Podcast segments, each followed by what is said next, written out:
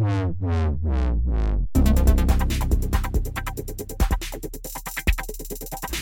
everyone. Welcome to Hashtag General. I am your host, Logan Studley, and joining me, as always, my other host, Chris Akamura. And because we don't give him enough respect behind the scenes, Mr. James Olson. Give it up for James. Yay! How are you doing, Chris? Good, good. It's been Yeah. a, it's been a crazy week. This week, yeah. So basically, for the sake of the viewer slash listener, every time we do an episode, I have a show note that's basically pre-built. I usually don't send it out to you until what two days beforehand. Usually, right. I had to delete almost everything from my note to take into account all the stuff we have to talk to from just like Wednesday on. Yeah, because it all kind of just broke at once. I think like D twenty three was a major thing, but like bigger even than I thought it was going to be. right, but like even before that, it was just like there was a lot of talking. yeah, it was like the. It was like this week was like everything. I don't want to say had a meltdown. There were some meltdowns, Sony and Spider Man, but yeah, it just has been a crazy week. right. Um, but before we dive into everything, uh, how was Evo? I know you were there. It's been a, almost like a month, but Yeah. last um, episode you were about to head out there. So Yeah, it was a good time. I always had fun. Um, it was it was an interesting trip because it was the first time that. So my dad goes with me every year because Yeah. my dad went. My dad went with me a couple of years ago, um, and he absolutely loved it. And he was like, "I want to go every year." So he competed for the first time this year. He loved it. He wants to do it again. how'd he do?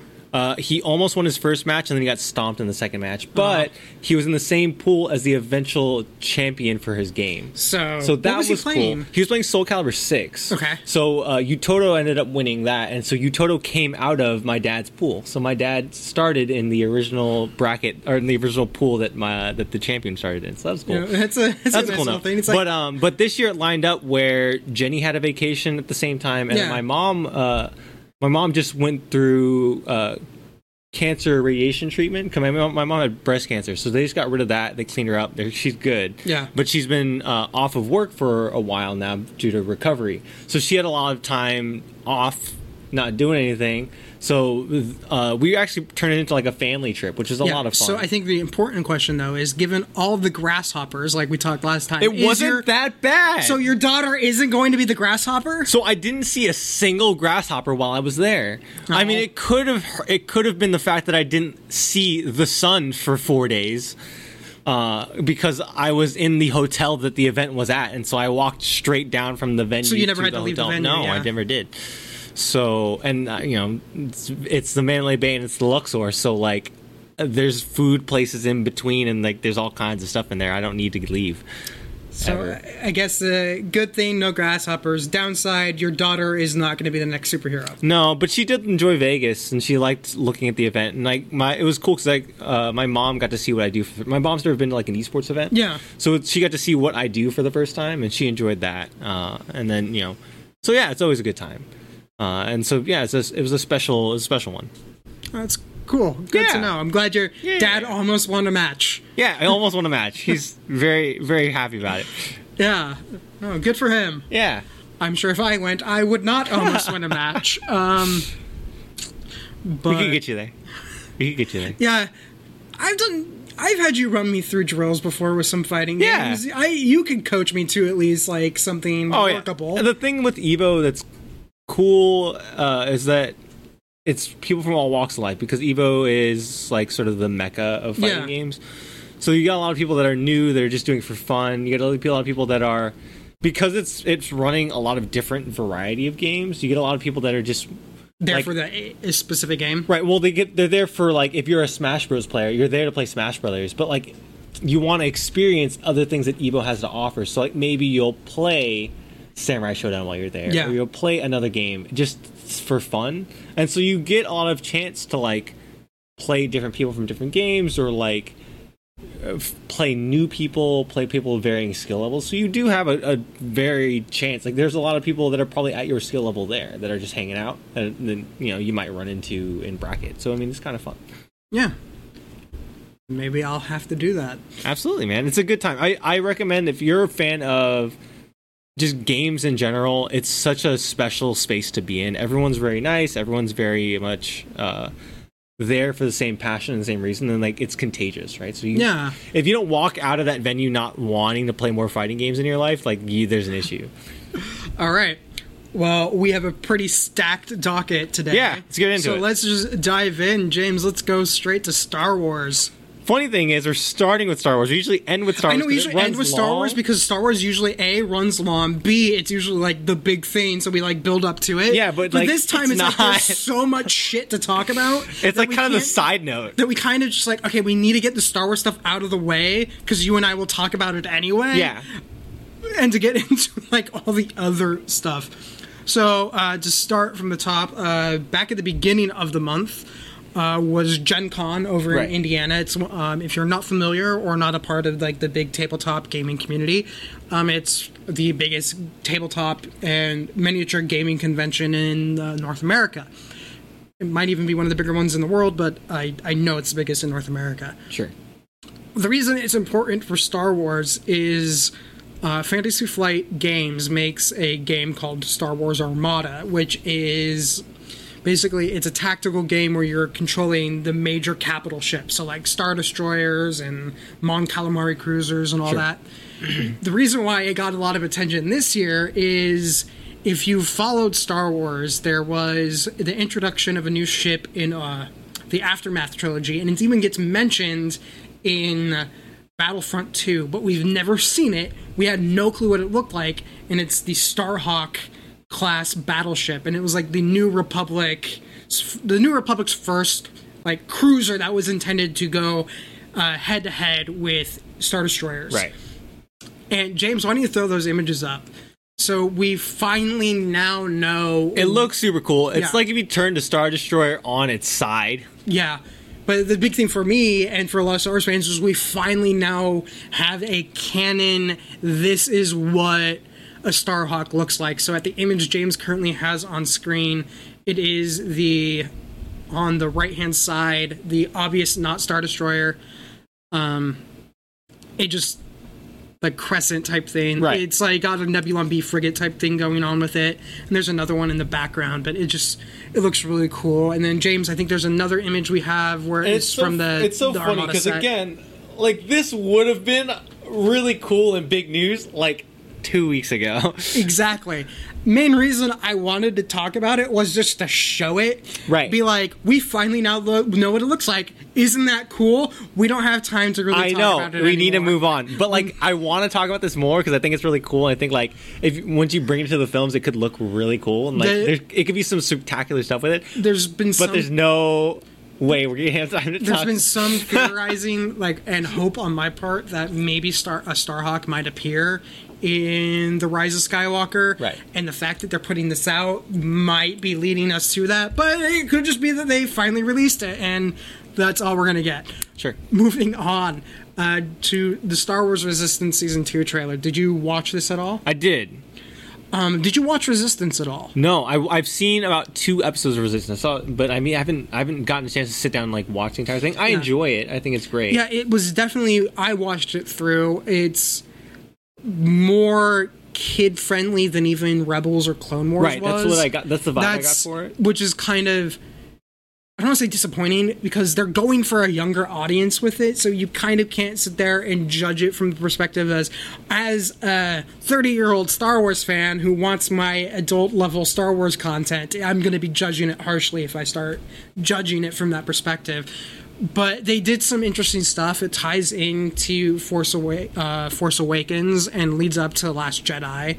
But evidently, it's going to be running concurrent to Last Jedi and leading up to Rise of Skywalker. And there was some talk going around because this is going to be the final season. Sure. There was some immediately some talk of oh, it must have been a failed series. Disney canceled it, but um, Pablo Hidalgo, who is uh, one of the development people at Lucasfilm, made a comment that he's like, "We've been working on this for a few years. We knew where it was going to end up and where it was leading to."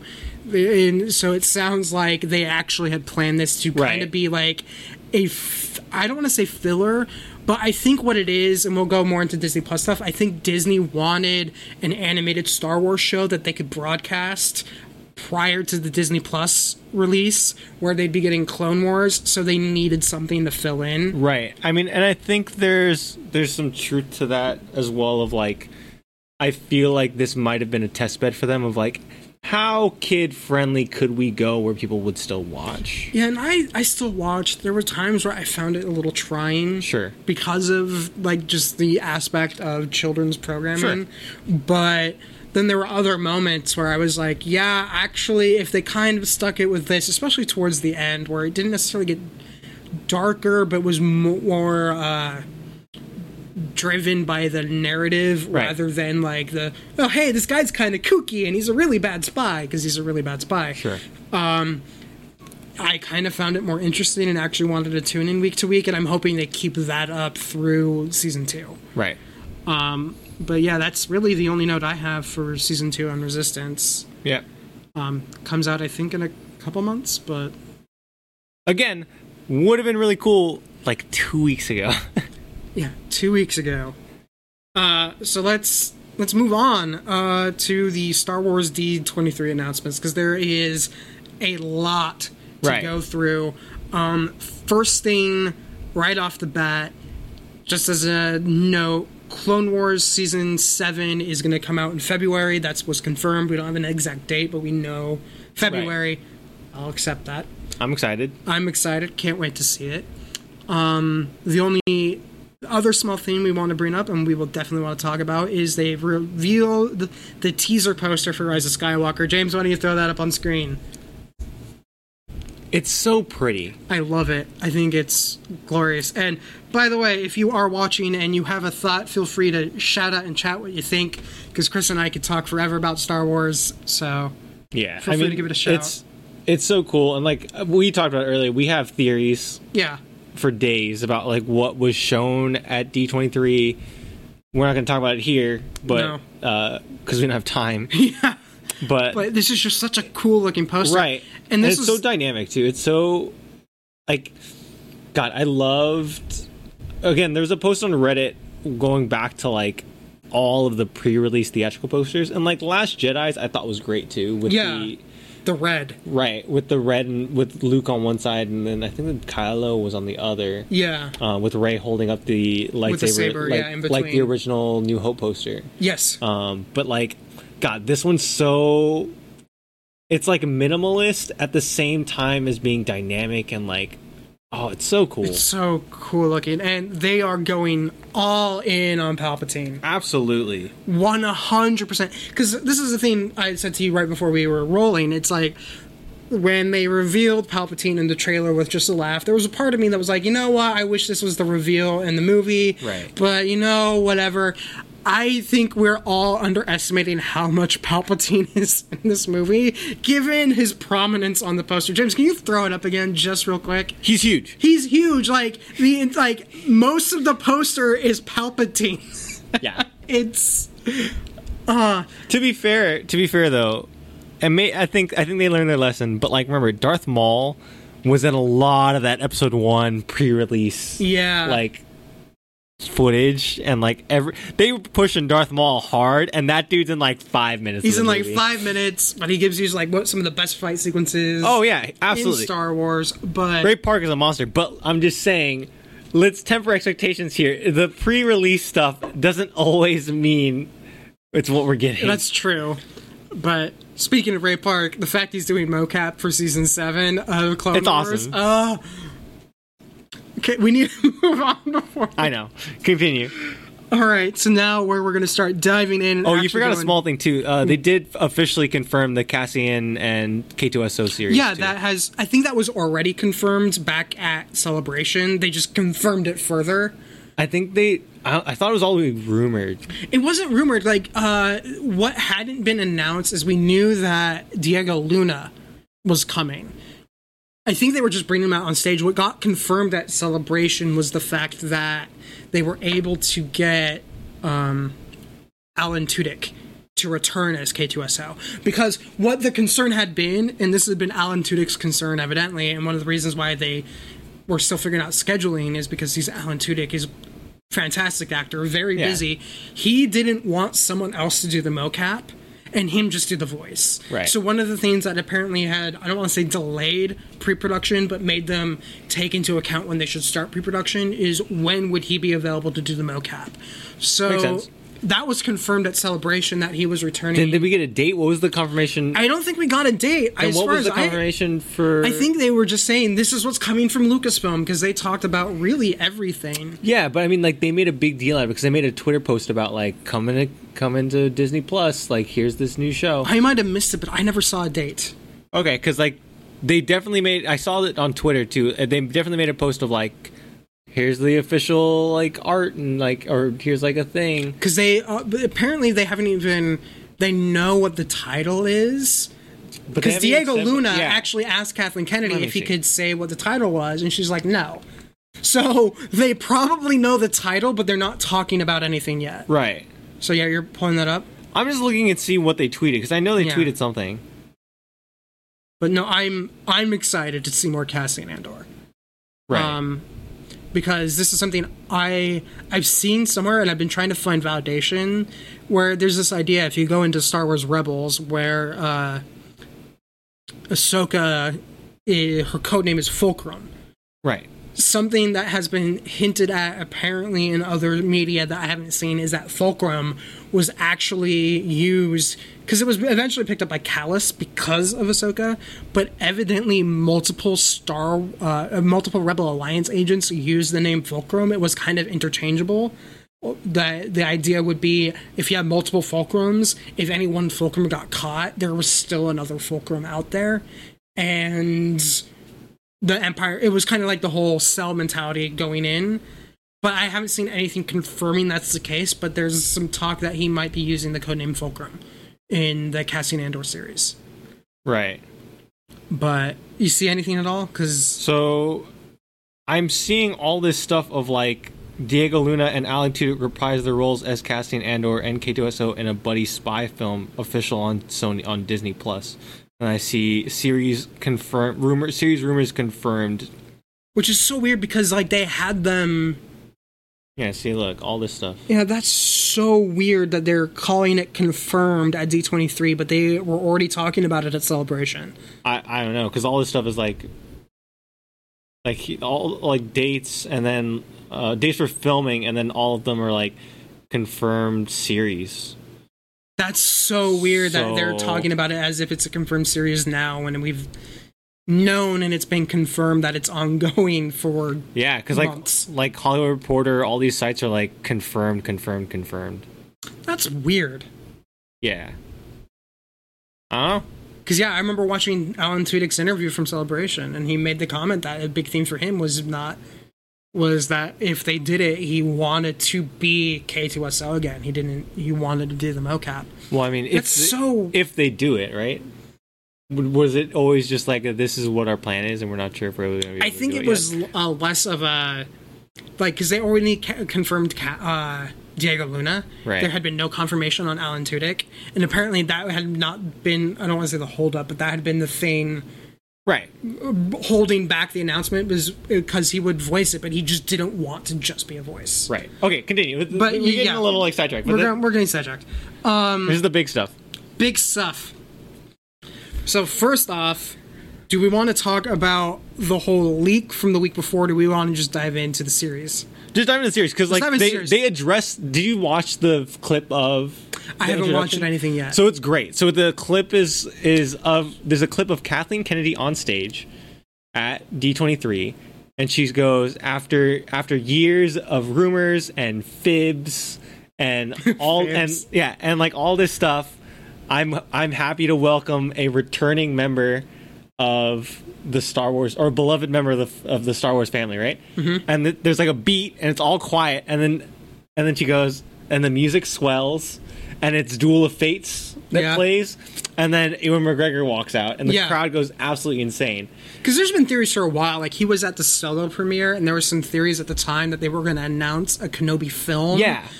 Um, and have that be kind of sort of tied into Right. solo. I guarantee you I guarantee you they've been talking about the film. They talked about the film. They agreed on the film, and then when they pivoted off of the film, they were like, "You want to do a show instead?" Yeah, I think, and so this to go into the leak. The reason why the leak was weird. So if you didn't follow all the news prior to this week's shenanigans, there was a leak in a non-trade website. So it was a fan website Yeah. broke that Ewan McGregor was in talks to return as Obi-Wan Kenobi. And what made that really weird is if it had been an official Lucasfilm or Disney leak, it would have been in Deadline, Hollywood Reporter, or Right. Variety.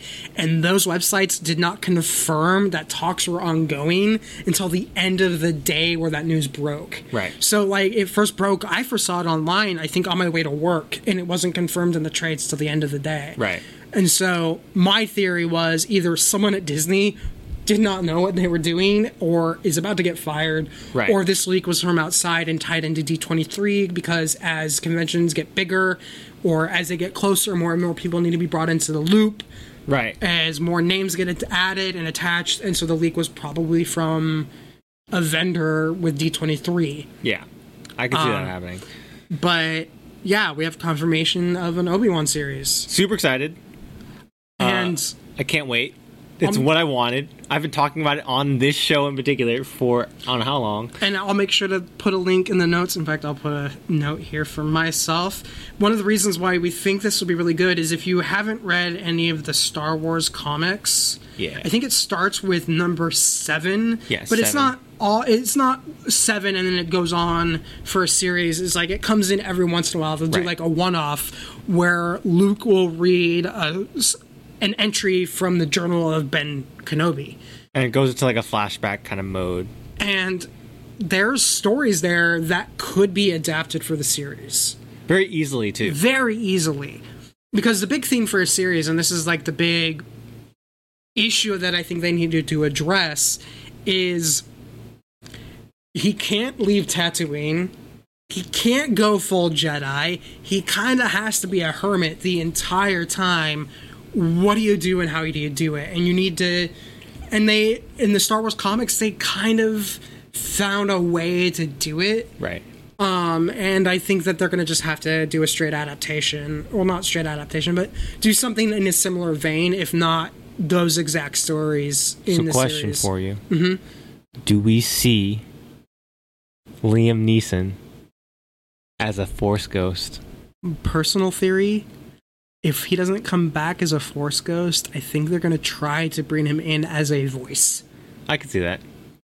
I think they're going to try to bring him back in some way, shape, or form. I could see that. That'd be cool. Um, I just I want to involve somehow. That'd be so cool. we were talking about this before, but if you uh, before we started streaming, but there is I forget the name of the book. I'll again link. I'll put a link into the show notes because I'm getting caught up. That will all be done here in like a week. Um, but there is in one of the non-canon books that Lucasfilm has put out in the past few years, there were a series of short stories that are all take place around the events of New Hope. So they're not actually retelling a New Hope, but they're kind of just oh, it's called a from a certain point of view. There we go. Right. Because they're from a different point of view than Luke's or the main storyline that you're getting in the movie. And one of the stories is told by Claudia Gray, who has quickly become my favorite writer in the Star Wars novels. Um, she wrote a short story where it is Obi Wan sitting at the Jawa Sandcrawler while Luke has returned to the homestead and is about to discover that Uncle Owen and Aunt Beru are dead and were killed by stormtroopers. Sure. And he has an entire conversation with Force Ghost Qui Gon, and I love it. It's one of my favorite shorts. I, it's in my head canon as canon. Right. So I hope that they do something with that. I hope they, even if it's just getting Liam Neeson into a sound booth, bring him back for that. right. Be super cool. Totally in. Because then it also means that Obi Wan can be sitting alone in his hut and he can have a conversation. Right. He can have He won't go soliloquy. nuts. Yeah, he can. We can. You have a little bit of freedom there if he's having a conversation. I don't. I don't want it to be a reoccurring thing though. I don't want it like in the middle of an episode of every episode he sits and has a conversation with Qui Gon. Yeah. I don't want that. I want it very rarely and like maybe at the beginning and the end. That's it. Yeah. Maybe a little bit in the in the middle. Maybe a little bit in every episode. Okay, just Yeah. an entire show of just him talking to Qui Gon.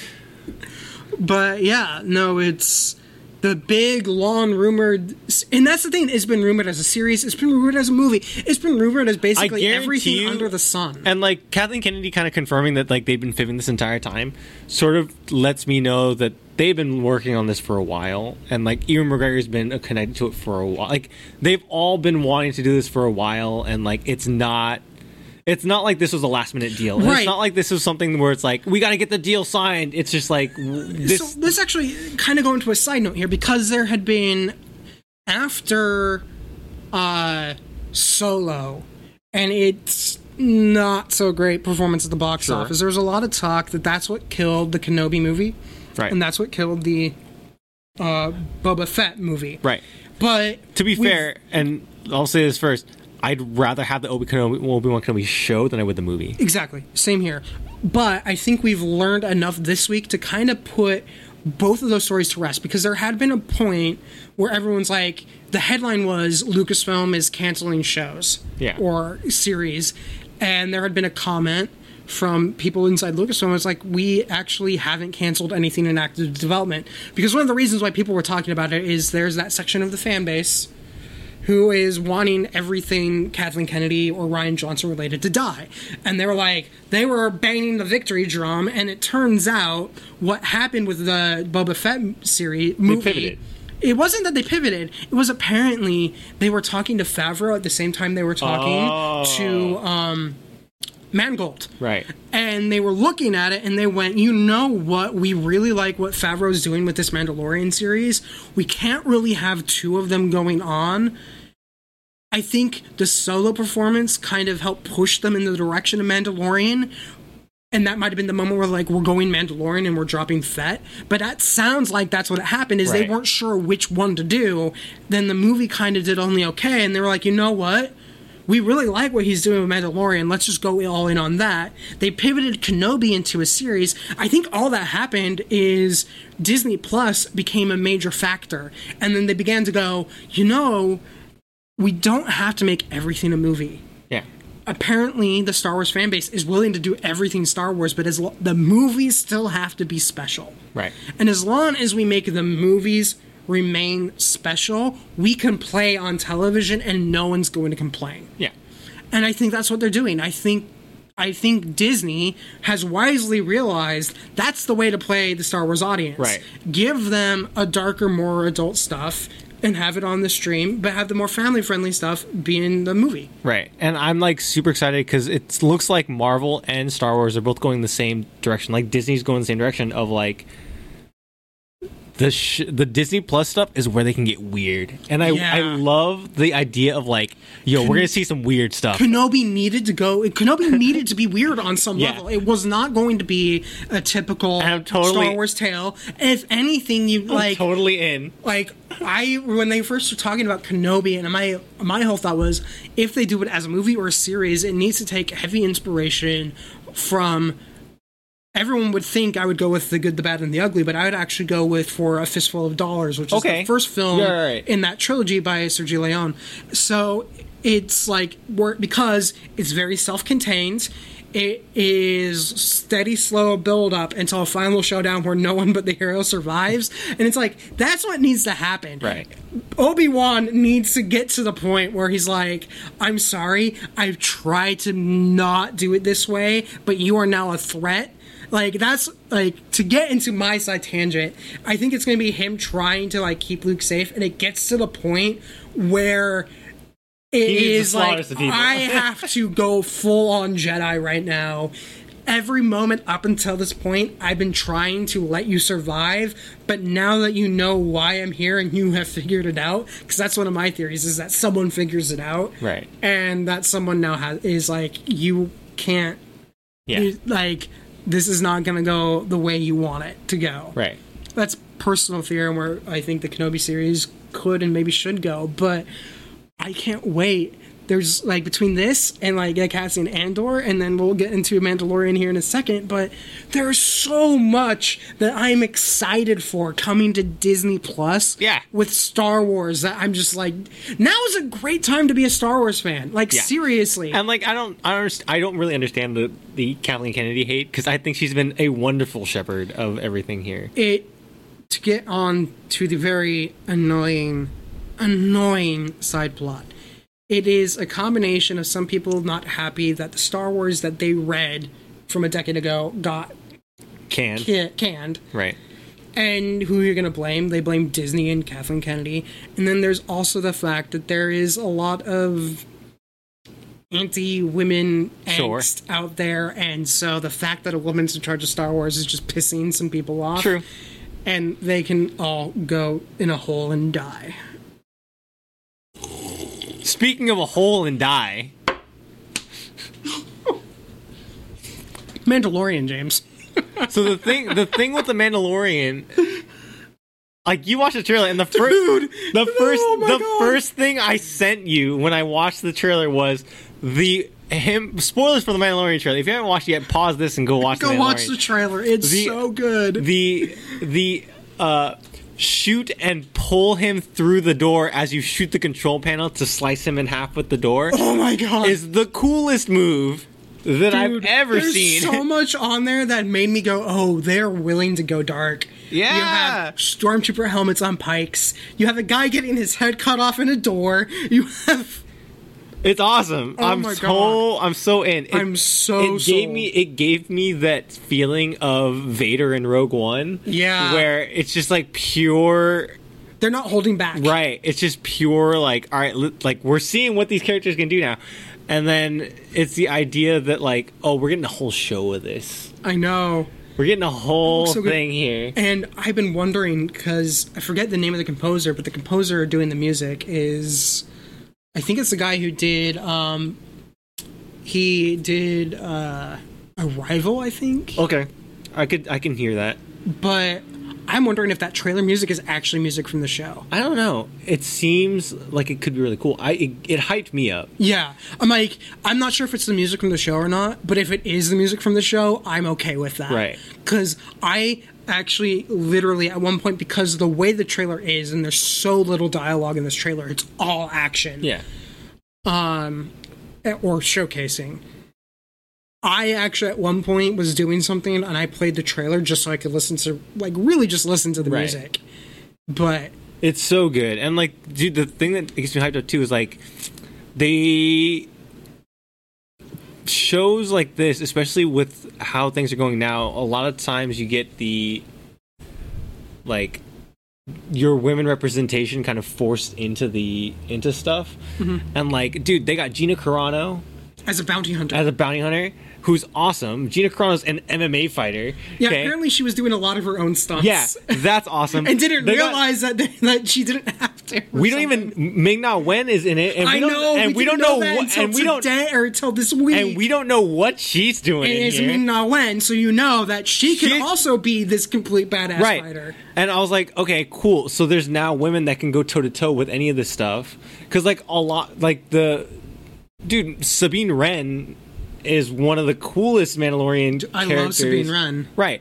And so, like, to show off the idea, like, 'cause when most people think of Mandalorians, or they don't even know what Mandalorians are, right? They just see You that, assume Boba Fett. Yeah. And so like now to see that like oh no, this is like a people, like a culture that Yeah. can all do this shit. It's gonna be so cool. Totally in. Uh, it's oh, They got they got dude, they have an IG unit in there.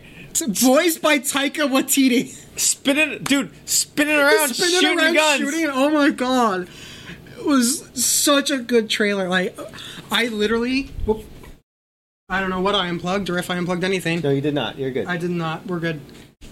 Um, I literally because we knew the trailer was about to hit. I was I stayed late at work just so I could watch the trailer because I was like I'm not I'm not gonna be stuck on the subway or because with my data plan like my YouTube streams are capped at 480 Right. and I'm just like no no I will wait at work so I can watch it in its full 1080 glorious it's so good. it looks good. Apparently, same cinematographer as Rogue One. Mm-hmm. It's You can tell the style too. st- and it just it looks really good. everything they've been saying sounds really good. Weekly releases. Weekly releases, which made me really happy. I know Sure. you were like, give it I- to me all at once. I can go either way. It doesn't really bother me either way, but I'm glad that they're letting us know, like expectations wise, what Right. it is. Right. Um, and that the thing that gets me excited is, and kind of rehashes things we talked about before, is the fact that we can. I know you and I are going to have a text message chain going Oh, yeah. back and forth every week. We're going to be talking about it on the podcast and all that stuff, and it, it's going to be great to have something other than Game of Thrones that I can do that with. Right. Um, And like, if dude, if Disney, if Disney does weekly with all these series with Marvel and Star Wars, this replaces Game of Thrones, yes, and they can do it. One like they don't even have to. They don't even have to do it like all on a Friday night or like uh, they can do it every day of the week. yeah, it's. Oh. So I guess let's just say Mandalorian looks fantastic. Can't wait to watch it. We will of course be talking about it inevitably in future the episodes thing once that's it's the thing that's scary about Mandalorian is like I don't even know. I we know so little about it, and I know I'm gonna love it. I know we know so little. I know I'm gonna love it, and part of me that also is really excited is we're finally getting because Lucasfilm has been playing it really tight to the chest of what happened in between Re- Return of the Jedi and Force Awakens, and we're finally starting to get the To like, they're out. starting to flesh it out and open the curtain, and yeah, I think it's It's super cool. it's I can't wait. But let's let's move on Yeah.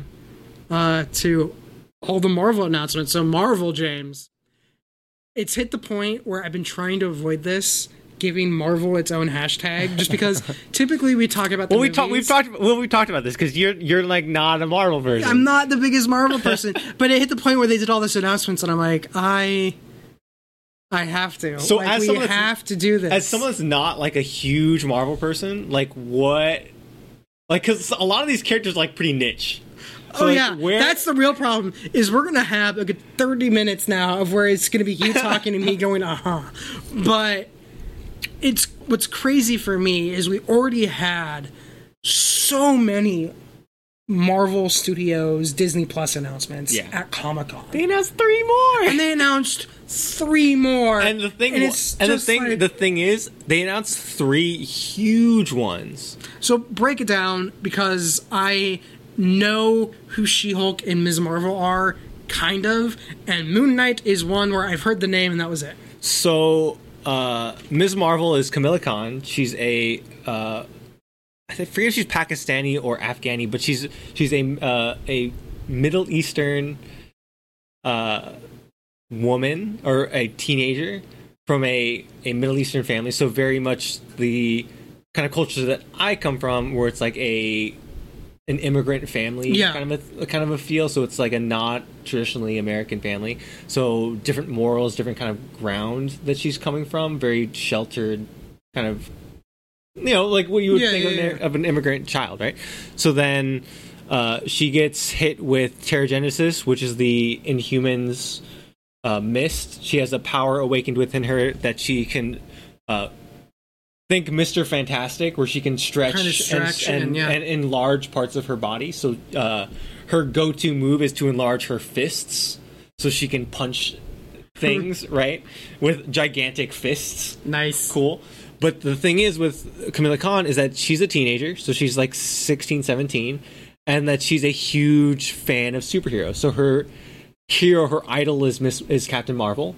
So she adopts the Ms. Marvel tag because that was her old moniker. So that so she becomes Miss Marvel because you know she wants to idolize her hero Captain Marvel. So Yeah. like a lot of the best uh, issues of the comics are when Captain Marvel shows up to be a mentor to kind of uh, Are you thinking Brie Larson might make an appearance then? no, I don't think that's the case. But she, like, Miss Marvel in general, is just the fangirl of the Marvel universe. So, like, anytime she's with the Avengers, she's constantly asking for autographs or asking for, you know what, you know what I mean? Like, she is the she is the biggest fan of these characters, and so for her to be around them is such a huge thing. Whereas, imagine Peter, she is Peter Parker in the MCU, right? Think of Yeah. Think of how Tom Holland plays Peter Parker as this kind of super excited young kid that's kind of naive and doesn't really know what's going on. But think of him if Peter Parker was a mega fan of all of these characters, right? So instead of introducing himself to Doctor Strange, it's like She would want a she, selfie. she would want a selfie and like would rattle off like, did you do you remember when you did this spell and beat this guy and did this thing and it was on the news and like you know stuff like that, right? Yeah. Where that's like the kind of person she is, and so it's it's she's a great character. It's wonderful to see her in here. Uh, they review they did say that she's going to be in the films. Well, I think that's a big thing that because a previously, and I th- wonder how much of this is the fact that Marvel Studios, but was not in charge of the Marvel television Right. things, is that there was no interest on the studio side Right. to bring them in. The fact that the studio, Marvel Studios, not Marvel Television, is making these Right. means that they could appear, with maybe the exception of She-Hulk. Well, we could see She Hulk. To to me, I'm surprised that they didn't do She Hulk the film just to say "fuck you, Universal." No, they can't. It's the Why? same story as Hulk. Universal has the film rights to She-Hulk. Really? Yes. What is that? So it's the same. On my understanding, is She-Hulk and Hulk are in the same weird situation where Marvel retained the rights to the character, but if there is a standalone film, Universal has distribution rights, and Universal Oh, is not willing weird- to sell those rights back. What a weird. So the only way they could do She-Hulk was this way. Right. Weird. Okay. Cool. So I think she, can appear in the movies. It's like the Hulk where they can't do a standalone Hulk Yeah. film. So that's Miss Marvel. She Hulk's pretty obvious. Like that's pretty self-explanatory. Yeah. I don't need to explain She Hulk. Um, Moon Knight is sort of in the same class of hero as Daredevil and uh, Iron Fist, where they're well more like it's like if Iron Fist and Daredevil had a love child where he is a street level hero, he deals with sort of street level crime, but he has slightly mystical powers. Okay. Um, if that makes sense. I mean, I'm. It's not like too interesting of a character. He's a really cool character and a very stylistic. Like all his comics are super cool looking and super stylized and like very very great to flip through. Uh, he has great stories and stuff like that. But like, there's not really much else to say about him other than he's a great character and like. I can't really explain to you why he's a great character. Even some of the It's one of those I where, can't explain to you why he's a great character. He's just awesome. I tried to read the Wikipedia entry and Yeah. was immediately like, I. Immediately, I was like trying to skip ahead Well, to a it's bit, kind of I like- like, "Ooh, I am already confused." he's kind of like Black Knight in the weird in the way that like he's kind of weird, but he's really cool. I mean, we're gonna talk about Black Knight in a second, but like again, it's it's a they're in the same boat where like they have slightly mystical powers, they're slightly technology based, uh, but they are more street level heroes. So I saw someone. Black like, Black Knight actually is more Avengers level because he was an Avenger. I right? So, saw one person try to say that, or an example for Moon Knight for people who don't know who he is. He's like, think more of a street level Batman, where Batman has some mystical powers. Yeah, essentially, essentially, like like what I'm saying, like if Daredevil and, and Iron Yeah. Fist had a baby, right? It's the same thing. Um, but yeah, it, he's he's great. He's awesome. The the Batman example is actually kind of spot on. Yeah. So what else was there? There. Uh, there was Eternals, so they announced Gemma Chan's joining the cast. Gemma Ch- so which is really cool because I think they remember they filmed and cast her in Captain Marvel before she popped. Because like before before she was in Captain Marvel, the only thing she was really in that had been kind of public was uh, she was in like that one episode of Sherlock, and that's where a lot of people knew her.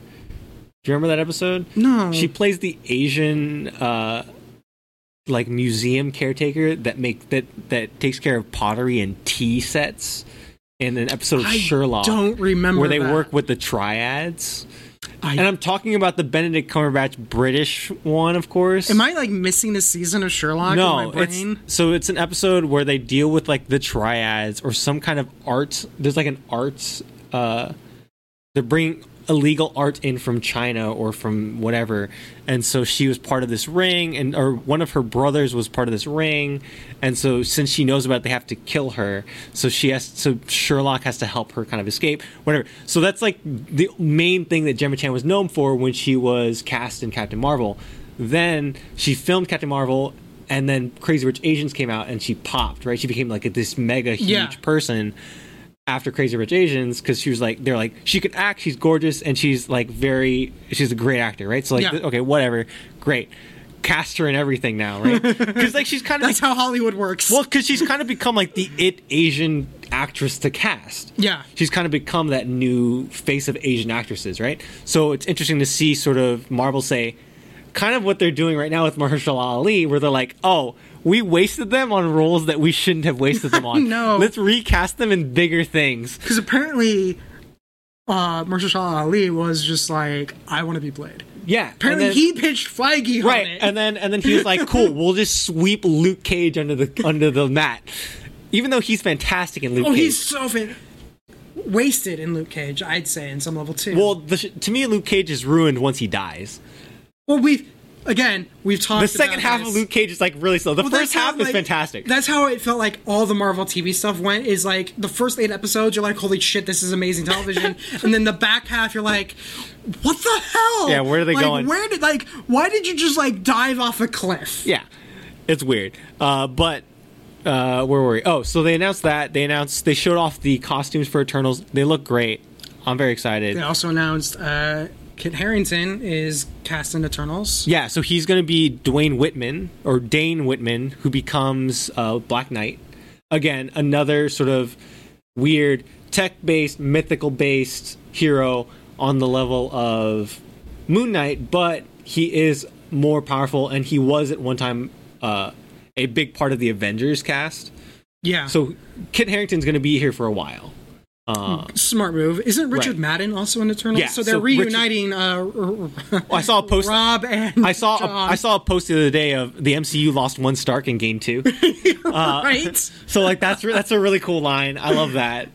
Uh, so the idea of Eternals is going to be great. I mean, we talked about this a couple weeks ago when they announced it of like what the series is, and I saw someone tweet out. Uh, someone tweet out, "No one's going to care about Immortal or Eternals. No one knows these characters." And then someone replied, uh, "Replace Eternals with Guardians of the Galaxy," and you have a tweet from 2013. Yeah. right. So like Marvel's track record with this has been absolutely Also, look at the cast. It's Yeah. like you're like, there's a part of me there. I'm just like, I just want to know what they're doing with that cast. Right. It's going to be insane. And like uh, they did an interview, I think IGN did an interview with Angelina Jolie where she they asked her like why she picked this role and she kind of revealed a little bit of their idea. So she said she loved the script and they're going to play around with a lot of the time stuff. Uh, because again, the Eternals are eternal. So the idea is that they are these like so Athena, who's uh, Angelina Jolie is playing, is just Athena, the goddess from Greece Yep. but she's she just kind of that was the time that she had come down to earth to like hang out and then she went back up to space. So like and it's the idea of like all of these people so like gilgamesh is in here and like it's all of these legendary heroes and and warriors and gods and kings that have like been pulling the strings of the universe for as long as it's been alive. Uh, and so it's it's them sort of their lives throughout this you know millennia and, Yeah. and infinite time. So with her saying that they're going to play with time uh, like long spans of time tells me that, that they are doing the entire thing like that which is going to be crazy to think about I know. It's it makes me wonder how long the movie's going to be too. right Are we going for like a three hour? well, you can't because it's not, like you. It's one thing to do Guardians of the Galaxy where it's like a quick, very in and out story. It's gonna be hard to do a long story, uh, like a like a three hour uh, end game style film with characters that you don't know. Yeah. it's really hard. I mean, unless it's very compelling and like it's awesome. Uh, what else did they announce? That they did. Uh, that we got a release date for Oh, Black so Panther. this yeah. was an interesting one. So the Black Panther gets the coveted May spot. The yeah. so, which means to me means it's big, right? Well, they I think they realize that this is a power mover. Right, and the, and so I have a theory for you that I saw online and I love it. Go for it.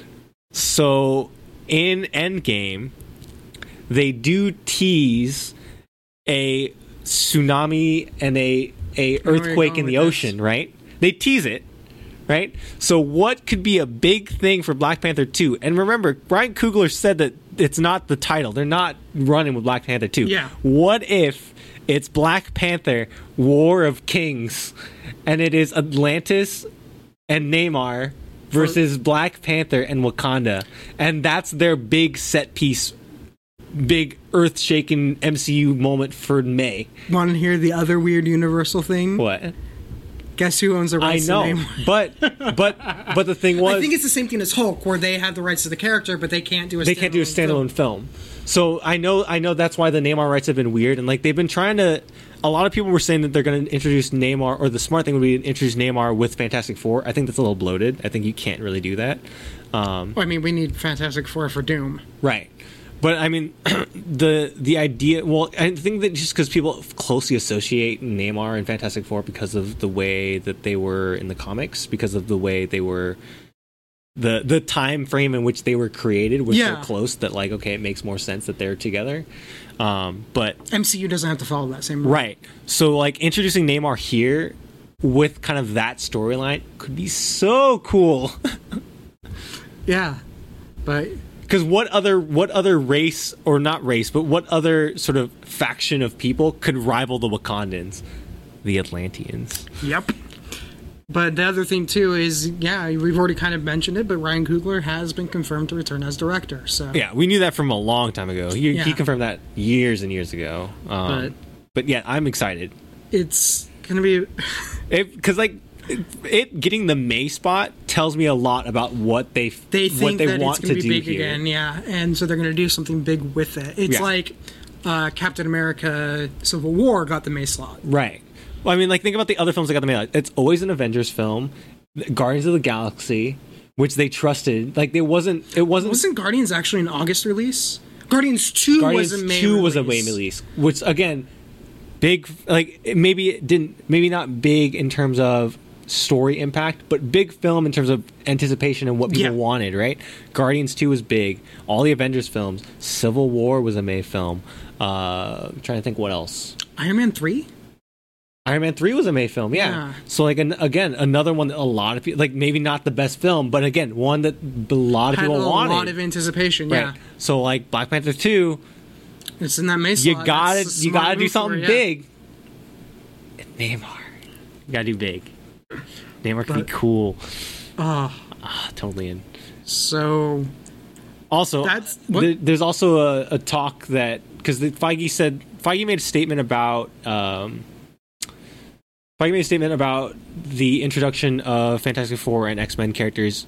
Like he reiterated the fact that it's going to be different than other things. Do you think they could seed in maybe X Men characters or fa- maybe not Fantastic Four because they you really need to introduce them as a family, mm-hmm. but the X Men characters? Do you think you could see them pop up in Disney shows. Would that be a smart move, and then bring them together in an X Men Well, movie? I think it's it's one of those scenes where, and I think Feige's the kind of person who's going to want to have an explanation for this. And Sure. Eternals, you know that they've already probably figured that out. Like, why weren't they involved right, in the events of Infinity War and Endgame? right, I think that's a harder question if all of a sudden Wolverine shows up. right. Like, I. I can see them seating them in, but I think they need to figure Could out you- an answer on So- why they weren't there. So there was a, there was another idea floating around of like WandaVision, right? Because they're really pushing WandaVision really hard. Yeah. They announced the Randall Park's coming back and Kat Dennings is coming back, which really weird. Wait, what? Kat, Kat Denning? What's she coming back for? Is she Uh, in WandaVision? Okay. So she's playing the same character that she was playing in Thor, in this And Thor Park series. is the- is, is the police officer, Is the from, FBI guy from- from uh, Randall Park is also one of those actors where ev I don't know why, but every time he's in something, I like really like him. Yeah, he's, He's great. really Dude, good. The the the opening scene of Ant Man and the Wasp, or not the opening scene, but the the the monologue he has where he's trying to explain to Cassie that his fa- her father's a criminal, or like why why she's doing Dude, bad things. so And then he go he goes, "You're great with kids." And he goes, "Thanks. I I, I run a church group or a, a youth group, a pastor youth group or whatever." I was like, Yeah. "Fuck, that's so good." just, or like the moment where he's just like he just wasn't sure if he was getting asked to go out to get yeah, like, dinner, Get and he was just like, and it, for him it wasn't like, no, I can't do it because I am like supposed to watch you, but it's more like. Are Why- you, why, why would we do that? Why would we? It was Commander like, why would you do that? Because yeah, like, like he was just more like, like, like this weird anticipation of like, yeah, I'd love to get there, but like, uh, why are you asking? So yeah, like so that's weird. But WandaVision again, because everyone wants the House of M story, right? Because you Yeah. can't, but you can't do that without mutants. Could you do with her in her freaked out, weird state of mind? Could Could you she- do reverse? Trigger it. Yeah, could you do reverse House of M where she creates mutants instead of gets rid of them? Maybe. Right? Another thought, another weird one. But the other thing too, and I guess to think about it further, is Wolverine is re- uh, really associated right now with Hugh Jackman. Right. But the idea of I think X twenty three, the uh, basically female Wolverine. Yeah. Why not start with her? Start with a young Wolverine. Sure, you could do that. I mean, Um, dude, someone even brought up the idea of like starting it with Colossus and with Deadpool and like starting to like see those in. I honestly Like, could Side you? note, my Deadpool 3 pitch. I actually have this. Okay. This is if I somehow was the guy writing Deadpool 3. The entire point of the movie is him trying to escape the Fox universe and get into the MCU. Yeah. And he has to go through like this portal. Like this is like my dream thing where he goes through this portal and it's basically like a TSA line where everyone's like going like there's limited going back and forth. You can see like the two quicksilvers in the background and like Oh. getting detained and doing all that. But outside one of the portals is like two stormtroopers and he tries to sneak into Star Wars. That'd be so. That would be good. so good. I want that to be the thing. So my- I want that to be how Deadpool and Colossus uh, get in the universe. Is literally he is like I want there to be a scene where he is literally in the office with Kevin Feige going, "Hey, I want It'd be so. I good. want Vanessa in," and like he basically has to like come to a bargain with Kevin Feige on who all he can bring into the MCU. dude. I want. I want, want the. Uh, I want- I want. See, that's actually better than my idea. All, all I all I wanted was a post credit scene at the end of Deadpool three, where it's Doctor Strange opening the portal, and it's like it's it's him and Wanda from the Multiverse of Madness, right? Yeah, Being like, and then and then and then the and then not close the portal, but just like leaving, and then Deadpool sneak like jumping into the portal before it closes. uh, that could actually set up Deadpool three. Yeah. Where it's just him walking around the Have that be the ends of uh, of Multiverse of Madness.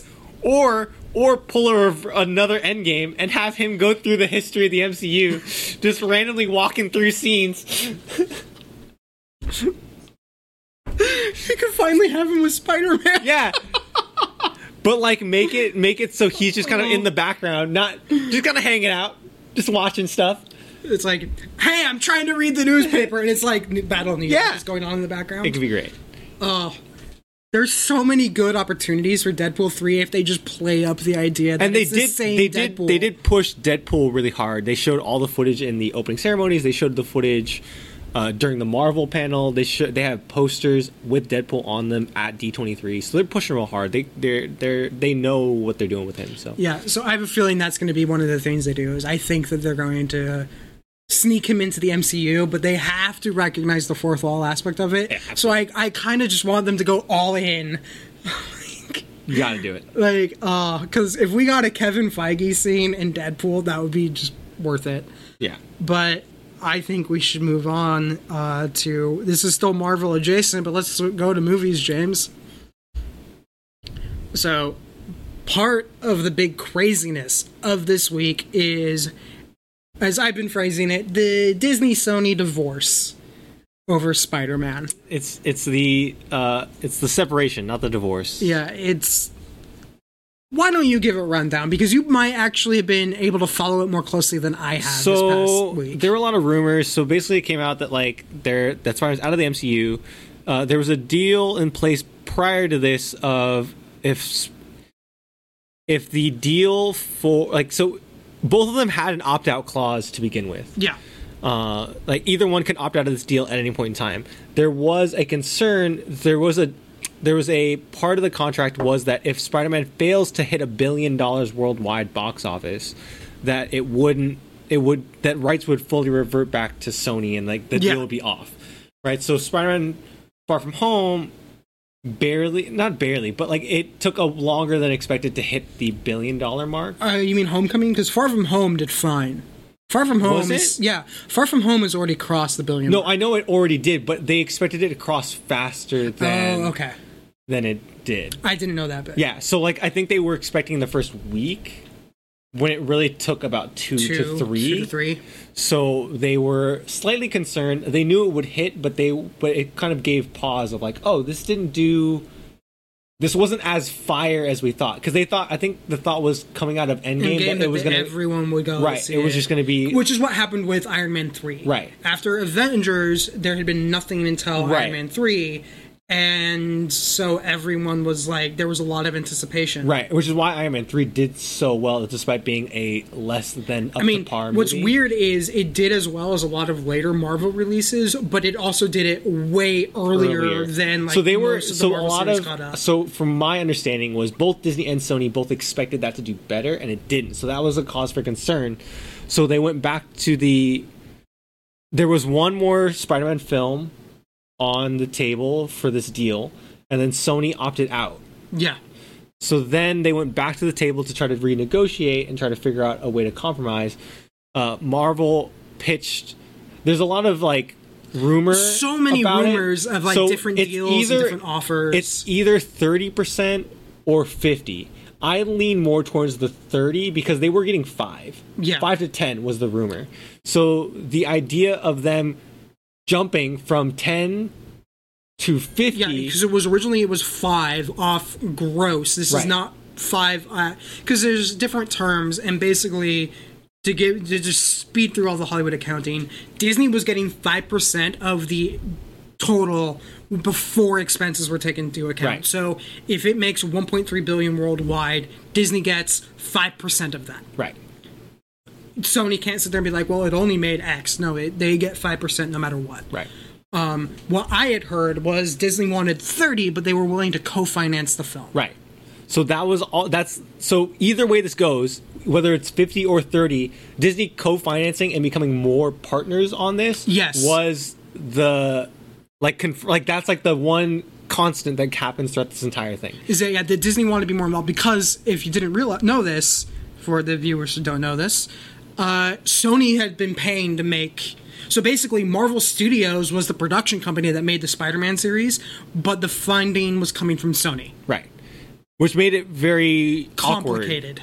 and awkward. Yeah. So uh, there's also, from what I read, and I don't know how much of this is true, there's a lot of animosity from the Sony executives that Feige got a lot of the credit for the success and the love of this new Yeah. Spider-Man.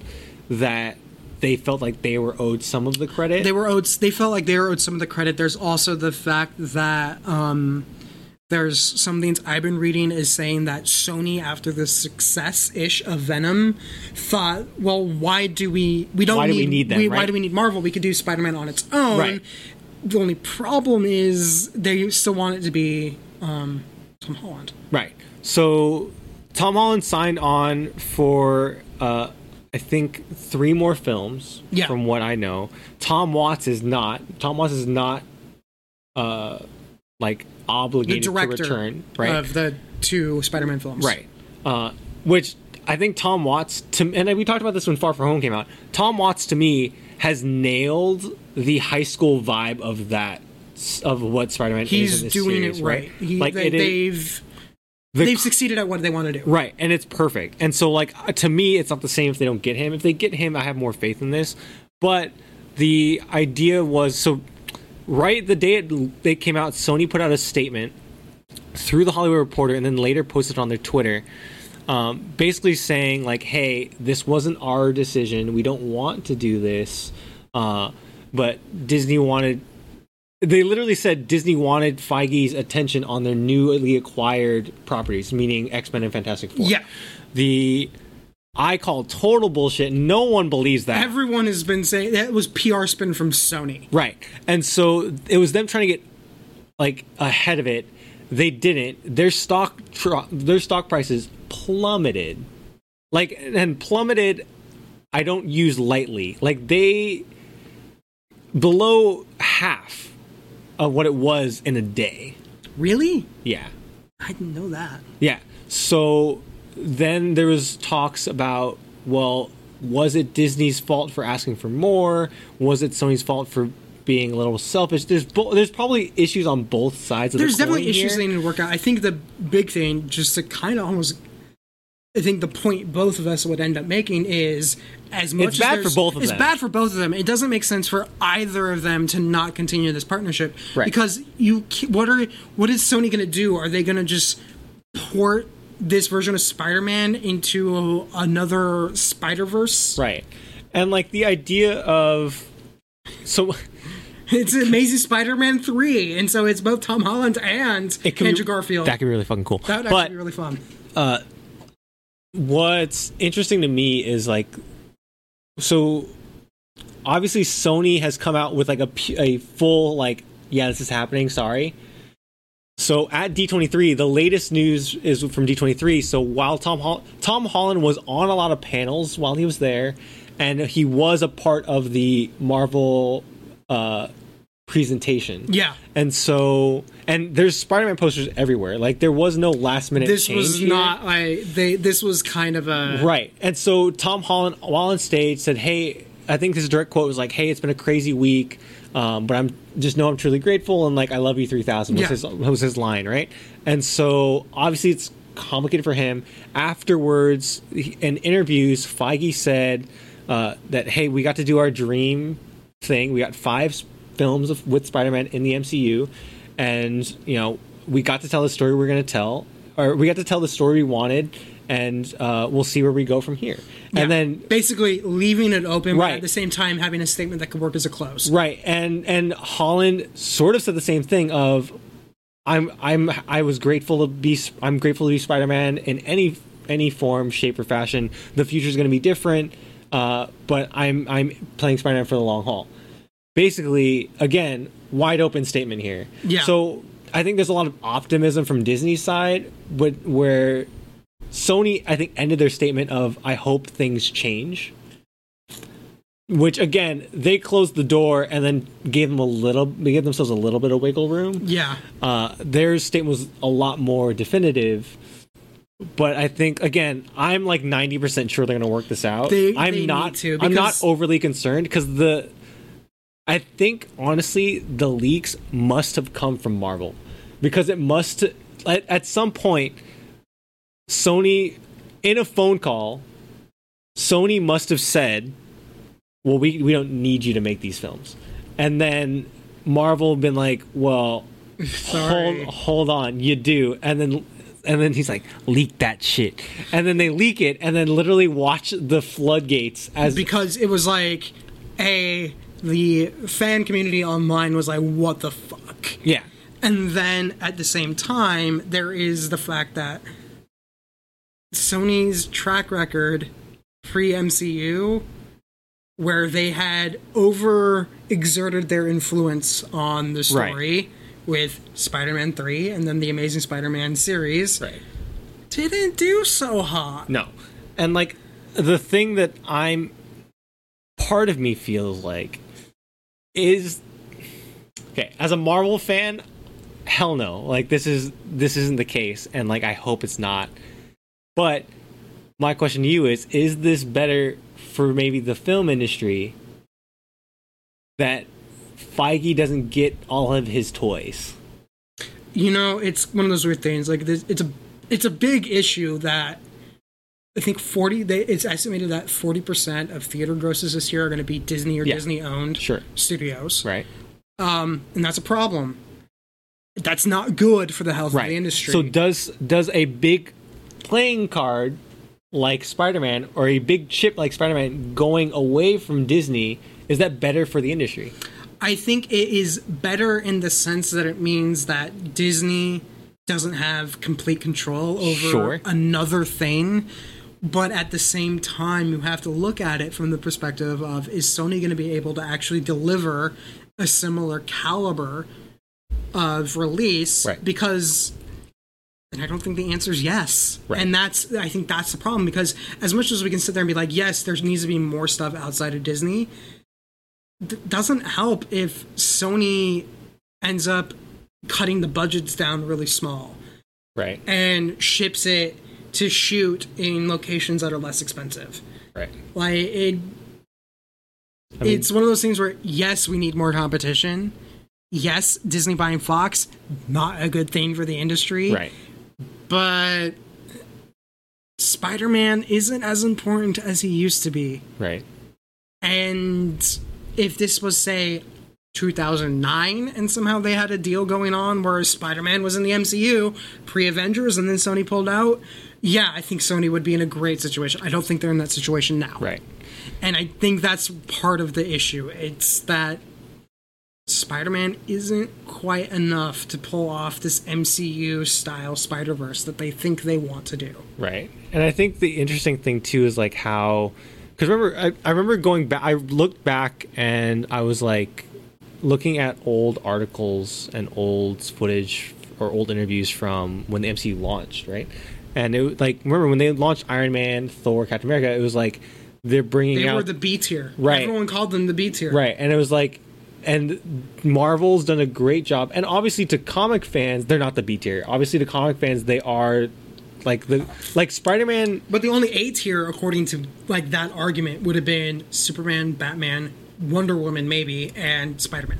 So And three X-Men. DC And X-Men. and X Men. Right. So three DC and two Marvel. Right, and so like the idea of like so comic book fans. No, they weren't the B team, but like casual film goers and like casual so the casual fan, the people like me who never really read the Right. comic books, Then it who is- the hell is Iron Man? And Thor is really a character. Yeah. So like I think Marvel's done a great job of expanding and lessening the roles of any individual hero and it's more about it's what it is universe. In the, it's it's what it is in the comics, right? It is this wide treasure chest of characters that Marvel has to play with and that's what people want to see. They don't Yeah. care like it, it's the it's the joke that that people are going where like when Kevin Feige figures out that he can slap the Marvel Studios logo on anything and it'll And make I- money. And here's the thing. But Here's like, the opposite perspective. Sony doesn't realize that if they don't have the Marvel Studios logo on their Spider-Man movie, it's not going to make a billion dollars. No. And I think the idea of like but I do I do think as a Marvel fan, I'm excited. But as a as someone that wants to see an industry not be dominated, Kevin Feige having all of his chess pieces is scary to think about. Yes, it is. Uh, like as a fan, it's exciting. as a person who wants to like keep working in an industry that is slowly becoming one giant company, it's not a great feeling. No, but like, because I'm imagining the spec, like, because think of the spectacle that Endgame is, right? Yeah. Think of what that did, kind of culturally, what that movie was, and like will continue to be. But then think about that if Kevin Feige had Fantastic Four, X Men, and Spider Man to begin with. It would be a monster. You know what I mean? Like if it had, Yeah. if they had all of their iconic characters to start with, The advantage, honestly, of not having those iconic characters is they had to build and lay the Yeah. groundwork, and they couldn't just and now they the name. and now they've built it to the point where now the characters the iconic characters can come in dude they can introduce fantastic four into this universe already you can introduce x-men into this universe already and it it just works those movies are going to be huge Yeah, it's. I think the real problem is Spider-Man that Sony's going to face, and this is the problem the MCU will face, is the end credit teaser from Well, I mean- Far From Home. the way that i mean if you think about it, the mcu doesn't really have a problem because the mcu doesn't have a problem because the end credit teaser of spider-man doesn't apply to the rest of the mcu True. I mean, like, it doesn't impact the greater MCU, but it means that there is a story of Peter Parker and Spider-Man that won't be told within the MCU. Sure. But the idea of the idea of Spider-Man coming back or like trying to think the best way to explain it. Like you could very easily transition it of because Far From Home is very much about Peter Parker becoming his own hero and becoming out Yeah. of the shadow of Iron Man, right? And becoming his own person where you could just say like that's the end of his story in the MCU. Like now he's off having his own friendly neighborhood Spider-Man adventures, right? Right. Like he's just off doing his own thing. where like you could have someone have a throwaway line of like, "Hey, where's the kid?" It's like you know he he's done with the big time stuff. He's back to you know he's back in his neighborhood, whatever. You know, like you can Yeah. have that throwaway line like that. And make Threw it away the suit. Yeah, it's very hard for Sony to do it without mentioning MCU stuff. I know, and that's gonna be the big thing. Is that they? It's like, what do you do? Like, it's if they really want to get break out of the MCU aspect of Spider-Man, what they really ought to do is sit there and go. You know what? We have two more films with this version locked in. Let's let Marvel run with them. But after that, we're done Right. It makes but then again they're not going to make a narrative decision they're going to make a financial one. Right. uh but yeah you know it just is one of those scenes where it, the story broke and it just was like what the hell is going on? Yeah, it was such a random thing to break on like a random tuesday. A random day and then it was just like everything melted. See, to, again, to me that means they had a call, call didn't go well, and then Disney's like leak this out, and then well, leak this out and watch the world burn. There- apparently based on who wrote it some people think it's actually a sony leak really? It got leaked because they originally got leaked to Deadline, and the Deadline writer is well known for having inside information Oh my with God. Sony. But why would Sony want to leak that? Did they? Did they? Were they overconfident in their? In I think it was a lot of people think that what's happening is we're seeing negotiations over PR.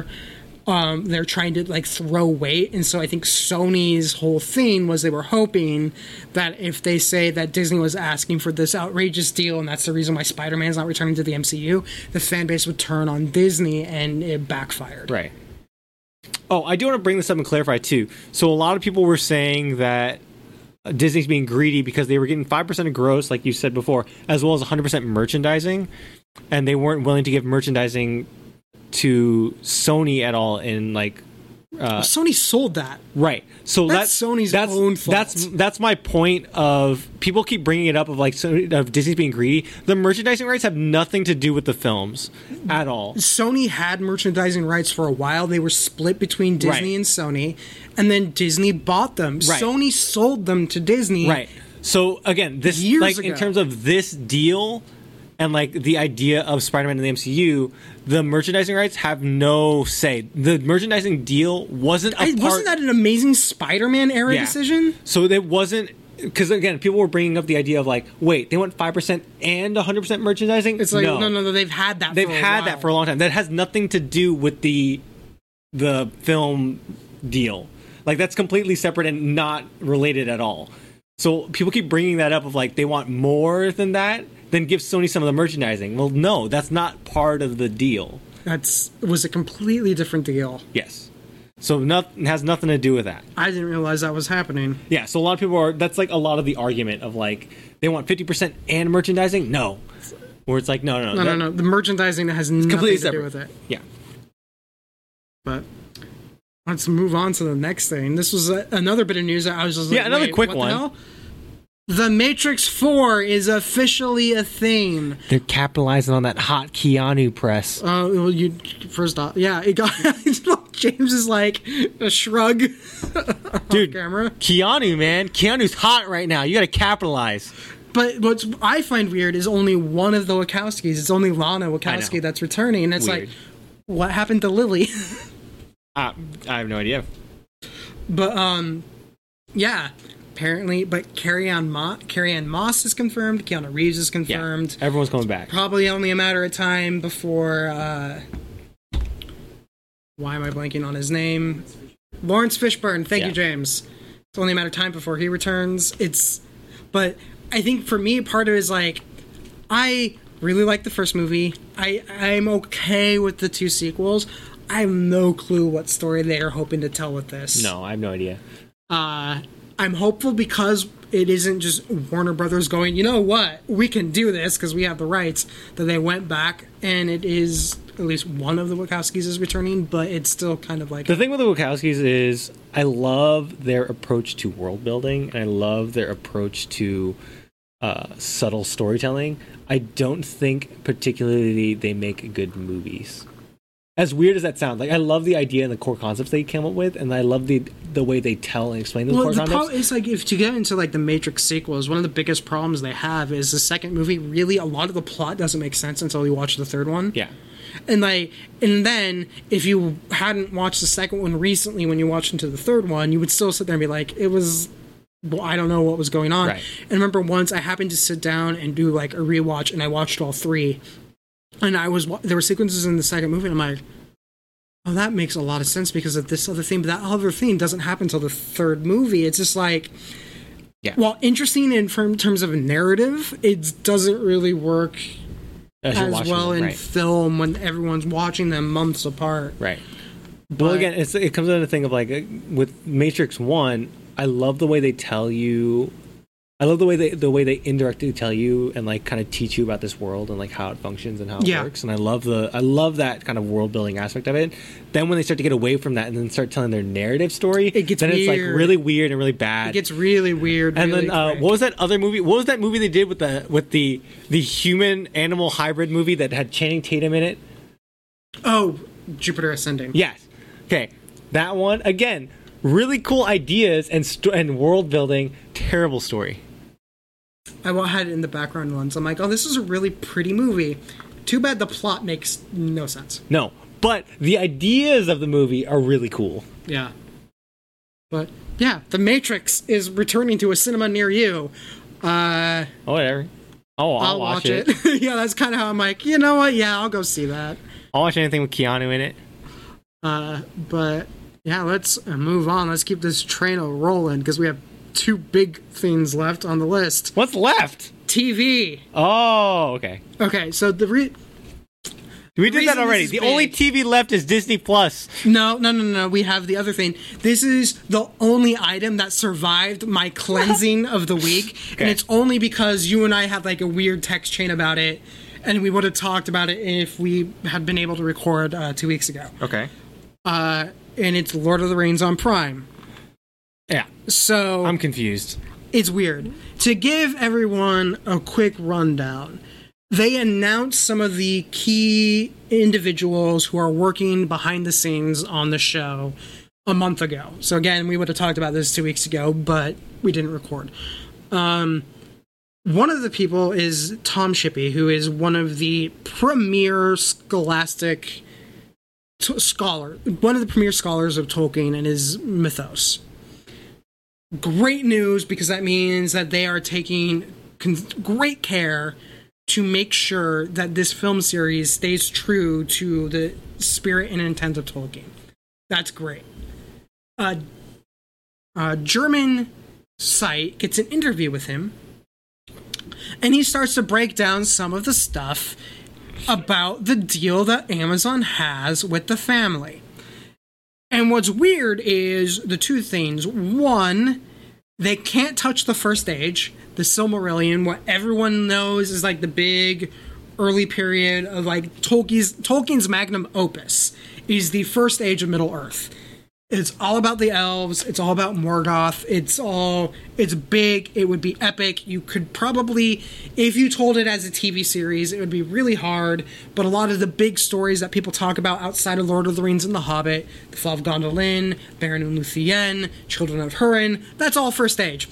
They cannot touch it. They cannot reference it unless it's like to like you can't tell a story about it. Right. Like they, they it's like you can touch it as in oh yeah he's the descendant of so and so from this but you can't like retell that story You can dance Okay. around it pretty much. you can dance around it same thing with the third age and the reason why that was weird is and this has been a lot of the confusion people had over this series is when it first broke that Amazon was getting to do a Lord of the Rings series, there was a lot of talk of a Lord of the Rings prequel centered around Aragorn. Because where it got confusing is the rights of the Third Age, because Tolkien sold the rights to the Lord of the Rings and the Hobbit to a producer, Saul Zaentz, back in the 70s, and everything that has been made in the Lord of the Rings since then has been licensed by his production company, because Saul Zaentz died in, I think, 2012 Right. but that the estate still has the rights to Lord of the Rings. So the Tolkien so the confusion was wait, how did the Tolkien estate sell the rights to the Lord of the Rings to Amazon. And some people theorize that maybe he only had film rights, so he didn't have TV rights. So maybe they sold to Amazon the TV rights for Lord of the Rings.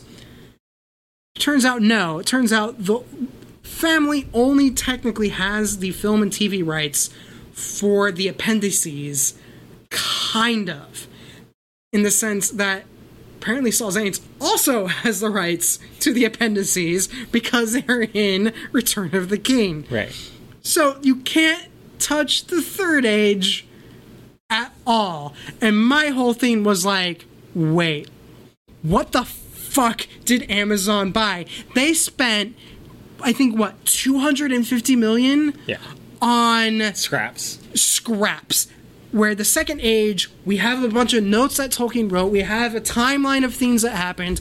We kind of know the story, but we don't really have like, here's the story of the second age in the North. We know the events. We have a timeline. Basically, they spent 250 million dollars for a timeline with dates, with a bunch of names attached.